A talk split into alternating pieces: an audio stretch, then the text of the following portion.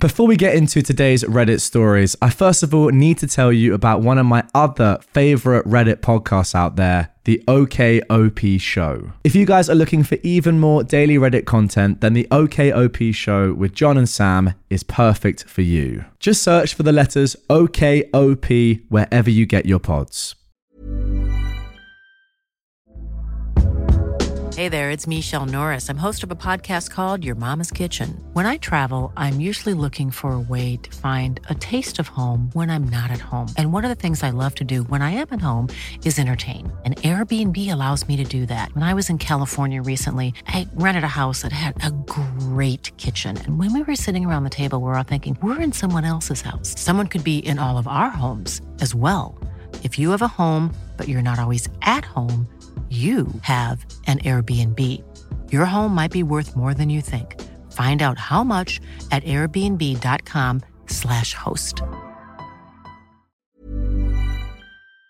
The story that you're about to hear is one of the most brutal stories of revenge that I've read in a long, long time. It involves a creep, an attempted kidnapping, and eventually a murder in the family. This is r slash nuclear revenge. Why we don't see Uncle Mark anymore. So, this was told to me by my dad over a drink recently. He'd gotten a little drunk and ended up admitting it to me. Said it's been too long now and he'd paid the consequences, so there was nothing to come back on him. Only reason I'm posting this. Uncle Mark was my favourite uncle when I was a child. He always invited me around to show me his airsoft gun collection, hide and seek parties with my friends, and even took us to the beach. He would always come with sweets for us and acted like one of us, another child who just wanted to have fun. But then came the day that I, a seven year old, was meant to be going around because we were going for a ride to this amazing place. My dad was happy and cheerful for the entire day. He was going on about how much he loved the fact that his brother wanted to be in his children's life until he got a call. I was in my room, packing my stuff, when I heard the most blood curdling scream from my dad. He was screaming and raging. I heard him rip open our front door and slam it back shut with enough force to make the picture next to it fall off the wall. I didn't see my dad for a long while after that, and he never told me why until we had this talk, but that should be explained at the end. Mum had a lot of money saved up from a minor lotto win, so we were okay, and she always smiled and said, Daddy is just away for a little while because he was looking after me and my siblings, whenever I asked where he was. Uncle Mark didn't come around either during this time, but we did see him in town a couple of times.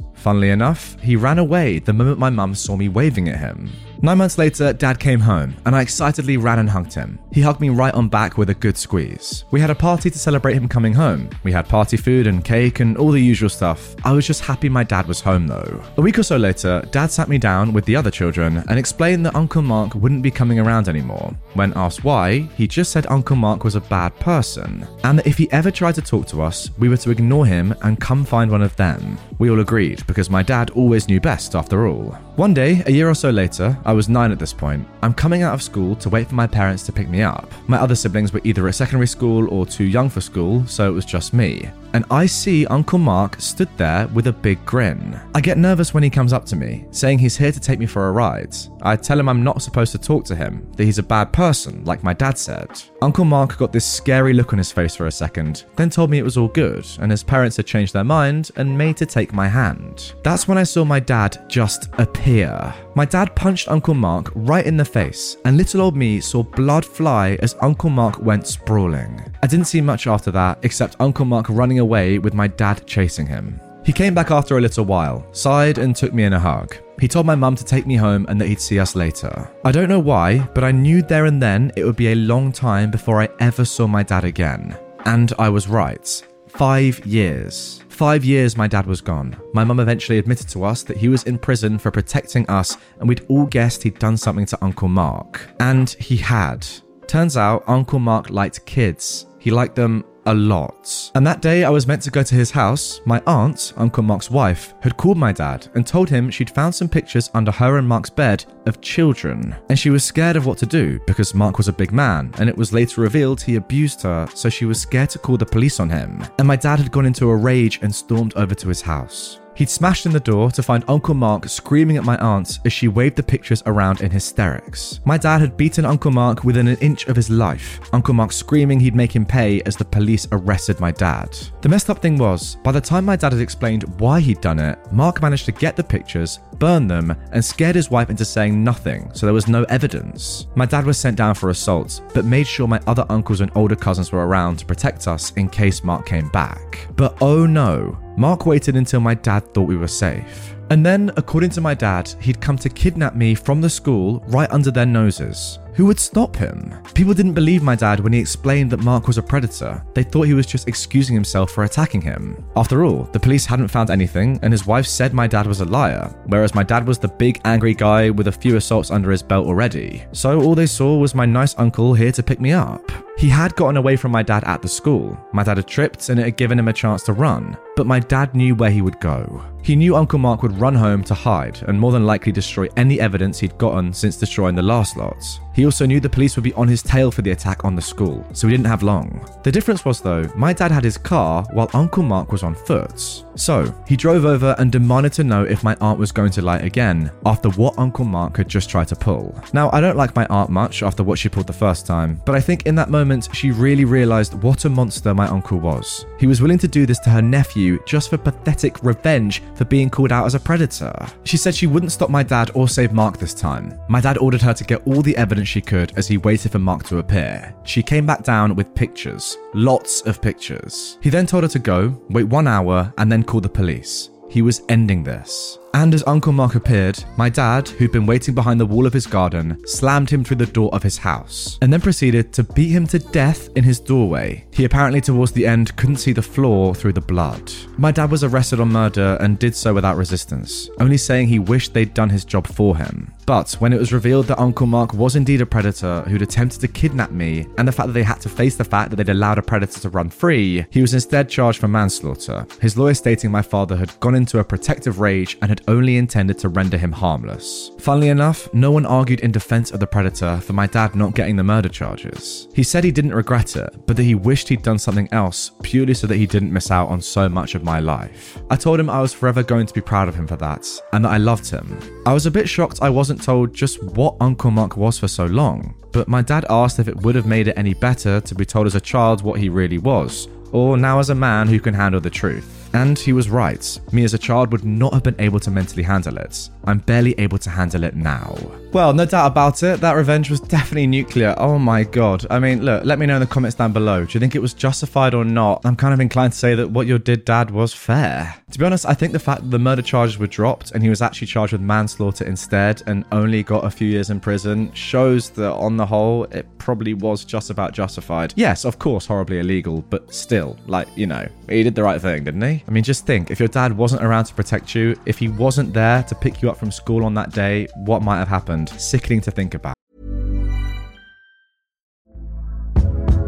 Hey there, it's Michelle Norris. I'm host of a podcast called Your Mama's Kitchen. When I travel, I'm usually looking for a way to find a taste of home when I'm not at home. And one of the things I love to do when I am at home is entertain. And Airbnb allows me to do that. When I was in California recently, I rented a house that had a great kitchen. And when we were sitting around the table, we're all thinking, we're in someone else's house. Someone could be in all of our homes as well.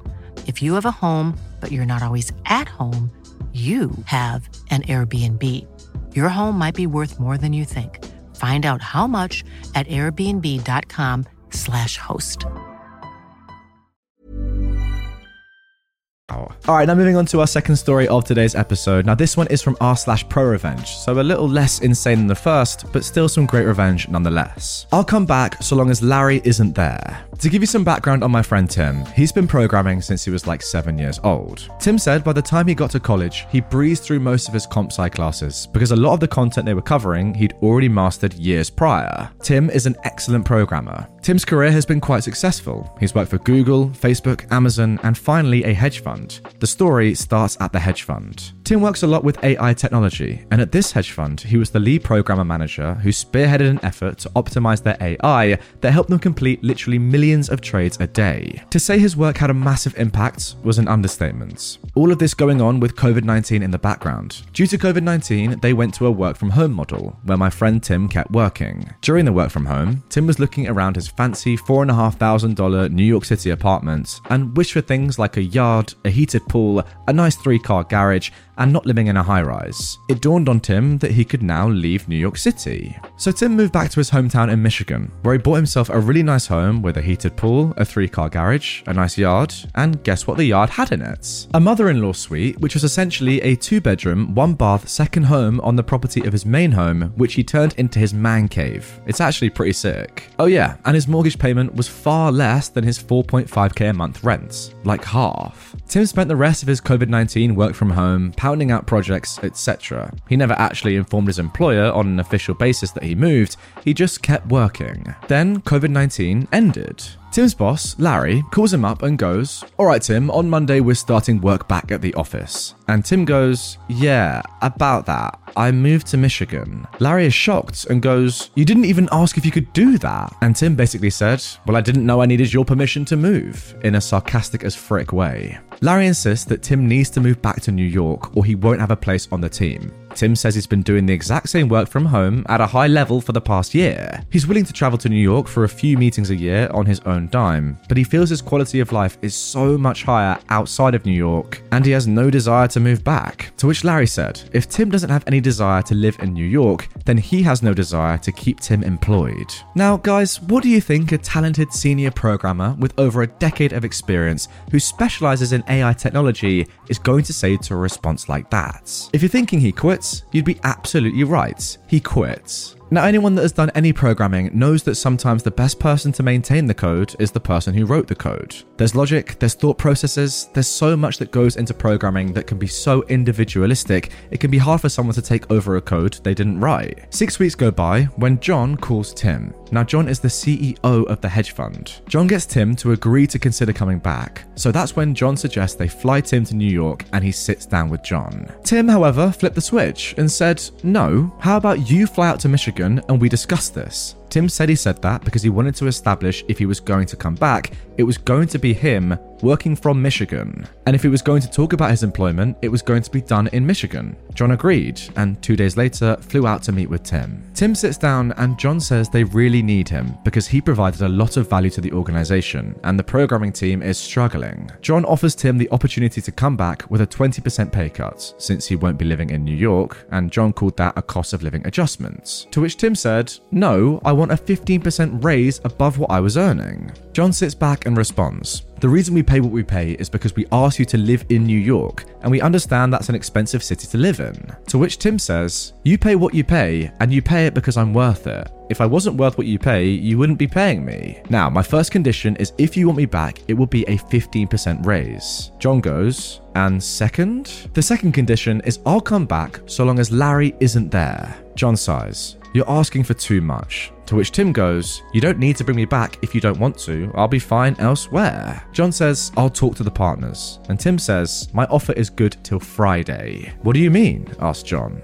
Next Monday is when I'm going to start looking for work. This offer is good until Friday. Now, the day that John left was the Tuesday. That Thursday, the phone rings. It's John. Tim, we're transferring Larry to a different fund. He won't be working with you anymore, and we're fine with giving you a 15% raise. Can we send you an offer letter for you to sign? Tim said, Of course. And Larry is really gone? Yep, you'll never need to interact with Larry ever again. That was at the start of this year. Tim hasn't been in New York and hasn't heard from Larry and hasn't seen Larry or had any communications, etc. See, guys, I'm not entirely sure where I stand on this story and the conclusion for a few reasons. First of all, I don't know about you, but to me, this all seems quite petty, and Tim seems like a little bit of a petty person. Like what John is saying about living in New York is the truth. They do pay more there because the cost of living is higher. Yes, of course, the work is valued at a certain price, and I understand that, but it is also true that they're paying you more to be able to live there. So, you not living there пока. Going to live somewhere else, not telling anyone, but still expecting the same, and also not expecting to go back into the office when you're allowed to go back into the office is pretty weird, do you not think? Look, I get it. Clearly, he's a very good engineer, and it's important for him to remain in that role. I do just kind of think the power went a little bit to Tim's head in the story, is all I'm trying to say. Like, did Larry actually do anything wrong here? That's the question. COVID 19 ended, and he asked you to come back to work and was annoyed that you weren't living in New York. I think that's all very reasonable, and ultimately, you were the one that forced him to move position, something that I doubt he wanted to do. So, look, it's kind of on the company, I get that, because you should never give an employee this much power. And also, I kind of understand it if you're thinking that Tim was well within his rights to get as much money as he could and live in a nicer place and have a more chilled life, etc., etc. Ultimately, it was the company that allowed him to do so. But overall, I don't know.